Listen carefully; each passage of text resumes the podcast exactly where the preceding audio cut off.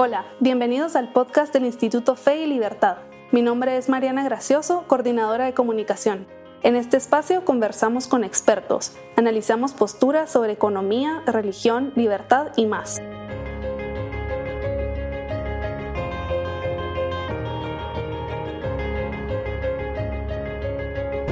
Bienvenidos a un nuevo episodio.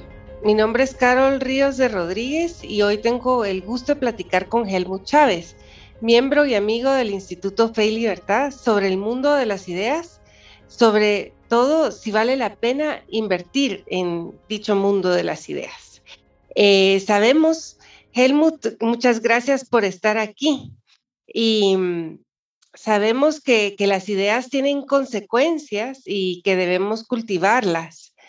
Eh, pero, ¿por qué crees tú que las ideas son importantes? Y sobre todo, ¿Cómo eh, las ideas van forjando o desarrollando una sociedad?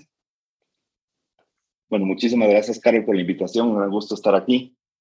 Y efectivamente, yo considero que las ideas son mucho más poderosas de lo que en general se considera y que las ideas trascienden. Y tal vez lo que hay que tener claro es que hay diferentes canales donde se comunican estas ideas, empezando por la misma familia al inicio, eh, colegios, universidades, medios de comunicación, y que estas ideas son las que van formando nuestra opinión y nuestra forma de analizar diferentes cosas que pasan en la vida y que muchas veces no nos damos cuenta. O sea, no nos damos cuenta que tenemos como un filtro, que son estas ideas a las que estuvimos expuestos eh, y que aceptamos, porque obviamente finalmente estamos expuestos a diferentes ideas, pero es decisión nuestra eh, cuáles ideas aceptar para nuestro plan de vida. Y creo que lo importante es estar consciente que estas ideas tienen consecuencias entre nuestros actos, en los actos de una sociedad, en cómo se estructuran las normas y las reglas en núcleos tan pequeños como la familia o grupos tan amplios como una sociedad.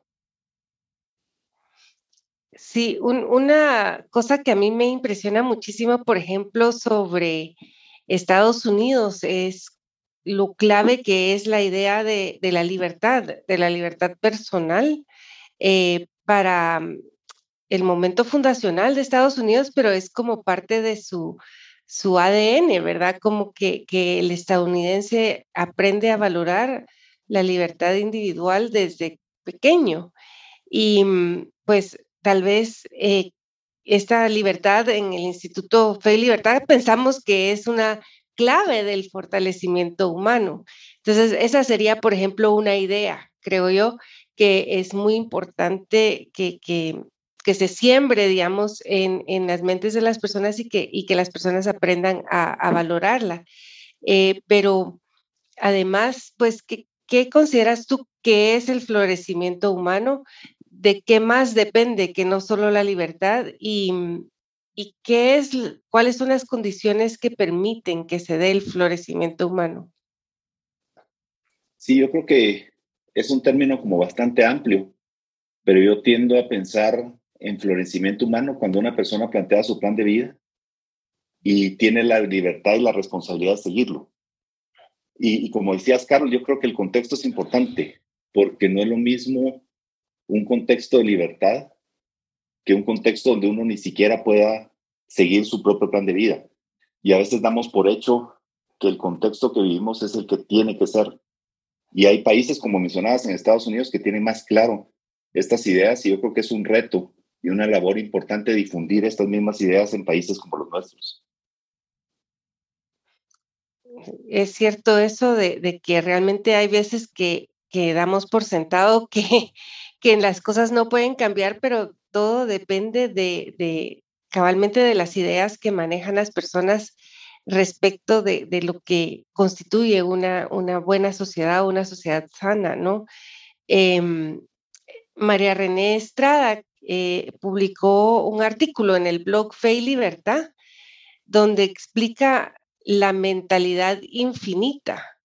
Y ella dice, básicamente, esto es ver nuestras acciones en la tierra con una mentalidad de trascendencia y mm, pues eh, reconocer que no estamos solo aquí, sino que hay algo más allá y que lo que nosotros hacemos eh, nuestros actos, nuestras, nuestros pensamientos trascienden, ¿verdad?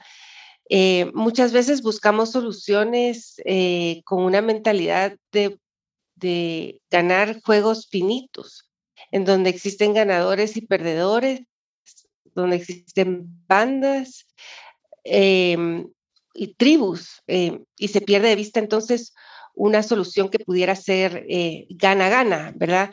Eh, nos encerramos en estos juegos de, ganadores y perdedores y dejamos de ver la posibilidad de que exista un gana-gana. Y nos parece que los centros de investigación pueden ofrecer una oportunidad para romper con esta mentalidad. Y como miembro del Instituto Fe y Libertad, Helmut, ¿qué, qué piensas ¿Cómo podemos nosotros eh, en el instituto promover una mentalidad infinita y dejar de, lado, digamos, estas mentalidades de, ganadores y perdedores? Sí, yo creo que este es un tema muy importante y que tiene varias aristas.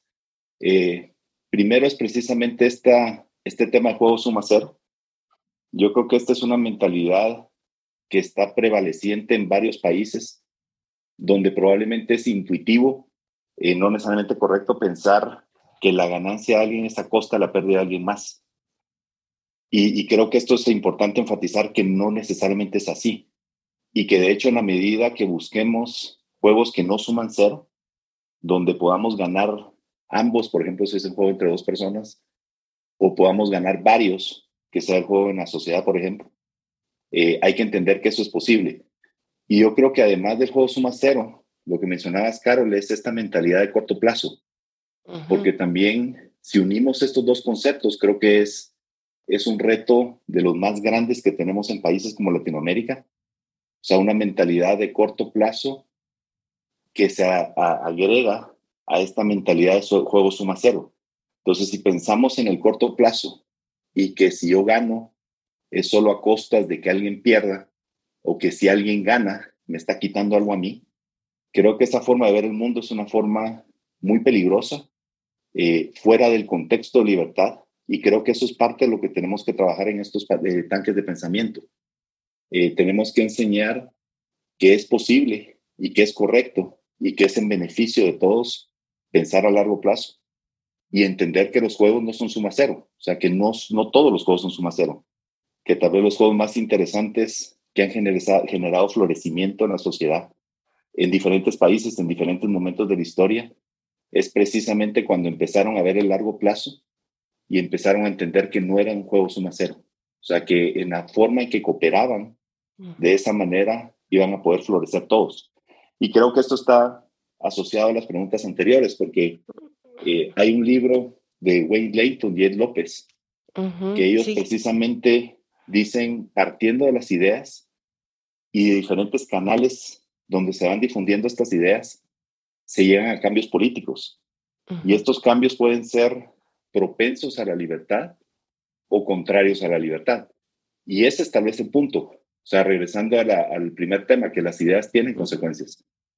Y que un contexto donde no se respeta la libertad, donde se cree que todo es juego suma cero, y que la visión es de corto plazo, difícilmente va a permitir el florecimiento humano.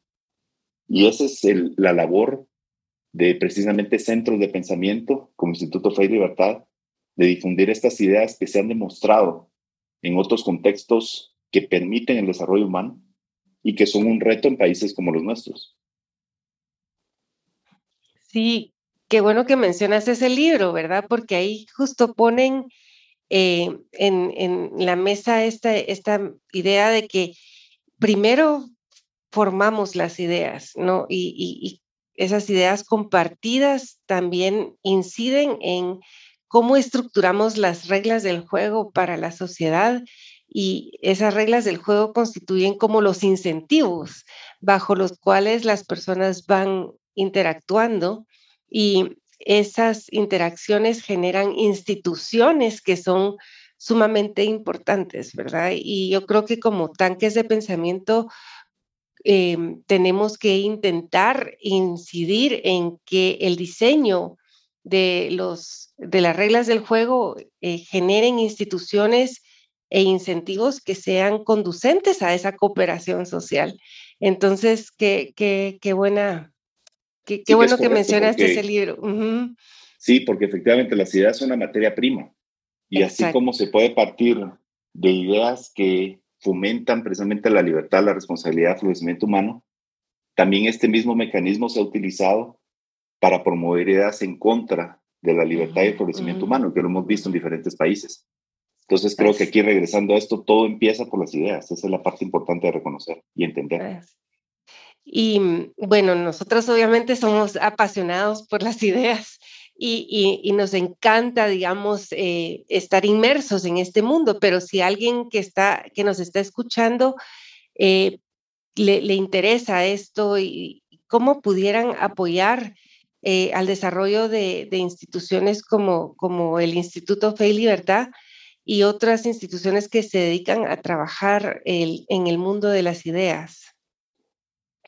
Sí, yo creo que hay diferentes formas de, apoyar y tal vez primero hay que reconocer que a veces uno, por lo menos en mi caso fue al inicio, está una limitante que yo pensaba que tenía que tener un compromiso muy fuerte, ya sea en tiempo, diferentes aspectos. Yo creo que hay que reconocer que se puede apoyar con cosas muy pequeñas que pueden tener un impacto muy fuerte. Eh, la primera alternativa es eh, brindando tiempo, o sea, involucrarse en los proyectos del instituto, en este caso. Pero si uno en este momento tal vez no tiene la capacidad de aportar tiempo, que muchas veces es limitado para las personas. Puede ser recursos de otro tipo. Podrían ser ideas de proyectos, contactos, eh, apoyo económico. O sea, muchas veces lo que uno observa de instituciones como el Instituto Fe y Libertad es la punta del iceberg. Es lo que se pudo hacer con los recursos que tenemos. Y lo difícil es cómo comunicar lo que podríamos haber hecho o lo que podríamos hacer con más recursos. Entonces yo creo que no hay que dar por sentado que a veces contribuciones pequeñas, ya sea en tiempo, en contactos, en dinero, eh, pueden tener un impacto muy fuerte. Porque otra vez, regresando a todo lo que hemos estado discutiendo, Carol, eh, esto es a nivel de las ideas. Si logramos cambiar una idea, el impacto puede ser muy fuerte, probablemente a mediano y largo plazo, pero eso es lo que estamos buscando, precisamente esta visión de largo plazo. Entonces creo que primero hay que tener la intención de apoyar y después acercarse y decir, bueno, ¿cómo puedo apoyar? ya sea con tiempo, contactos, ideas de proyectos, económicamente, más recursos, cualquier, cualquier tipo de apoyo va a tener un impacto muy fuerte. Sí, justo eh, me acordaba de, de, diferentes eh, personas que se han acercado, conforme ibas hablando, ¿verdad? Que se han acercado al Instituto Fe y Libertad a ofrecer eh, lo que sus talentos les permite, ¿verdad? Y, y ha sido muy enriquecedor Em, la interacción que se ha logrado generar eh, con, por ejemplo, diferentes plumas en el blog, eh, porque escribir las ideas propias de alguna forma es iniciar un diálogo con otras personas y incursionar precisamente en este mundo de las ideas o, mm, venir y decir, bueno, eh, este libro está magnífico, ¿por qué no lo utilizamos como material para un seminario? Y, definitivamente lo que tú dices de, los fondos, ¿verdad? Cómo es de importante para nosotros em, poder seguir trabajando, el, poder recaudar eh, los suficientes donativos para ir desarrollando nuestras actividades. Yo creo que conforme avanzan los años, también pues eh, se institucionalizan varios programas que no quisiéramos eh, ver, terminados, ¿verdad? Como seminarios o, las publicaciones, etcétera. Y pues es muy, muy eh, necesario ese apoyo financiero de parte de, de las personas que creen como nosotros en las ideas de la libertad y, y, de, las, de la economía sana, ¿verdad? O sea que sí. sí yo veo esto desde, desde un punto de vista, Carol, del impacto que se puede tener y el tiempo que va a tomar ese impacto. Porque obviamente con los recursos que tenemos se puede llegar a diferentes audiencias y se puede tener cierto nivel de impacto, que lo hemos hecho. Yo creo que, que tenemos un impacto muy, muy interesante, pero precisamente como esto es un tema tan relevante y que muchas veces lo difícil es que uno no vislumbra lo que puede pasar con un cambio de la forma de pensar en un país o en una región, en toda una sociedad, y cómo esto puede beneficiar a las personas. Entonces yo, yo creo que aquí se pierde a veces el sentido de urgencia que efectivamente se tiene, porque si podemos tener más recursos, podemos acelerar la difusión de este tipo de ideas y acelerar el impacto. Y esto es lo que difícilmente vamos a ver. Uno diría, bueno, eh, ¿a quiénes puede ayudar esto en un país como Guatemala, otros países en la región, 20 años adelante? ¿Y qué pasaría si esto tuviéramos el doble de recursos? Tal vez podríamos ayudar a más personas más rápido. Eh, yo creo que ese es el reto, o sea, es ver que sí hay un sentido de urgencia, o sea, que sí estamos trabajando sobre estas ideas que tienen consecuencias y que necesitamos recursos. Y que obviamente estamos tratando de hacerlo lo más posible con los recursos que tenemos y tenemos tantos proyectos y tantas ideas que se podrían implementar. Y como bien dices, Carol, tantas cosas que no queremos dejar de hacer, porque hemos visto que tienen un impacto importante y que necesitan recursos. Y, y por eso es exhortar a que se involucren las personas de diferentes perspectivas, simplemente promoviendo lo que ya tenemos, digamos, promoviendo la revista, eh, difundiendo las, los mismos artículos que ya tenemos, dando un poco de tiempo, dando ideas, eh, son diferentes formas de aportar. Sí, bueno, muchísimas gracias Helmut eh, por compartir con nosotros estos minutos. si nuestra audiencia quisiera profundizar en el trabajo del Instituto Fe y Libertad, y puede ingresar a www.feilibertad.org y conocer nuestro blog, podcast y los demás productos que hemos preparado para ustedes. Eh, esperamos que todos tengan un buen año nuevo y que el 2022 se unan a nosotros en esta lucha por la libertad a través de las ideas. Nos vemos en el próximo episodio.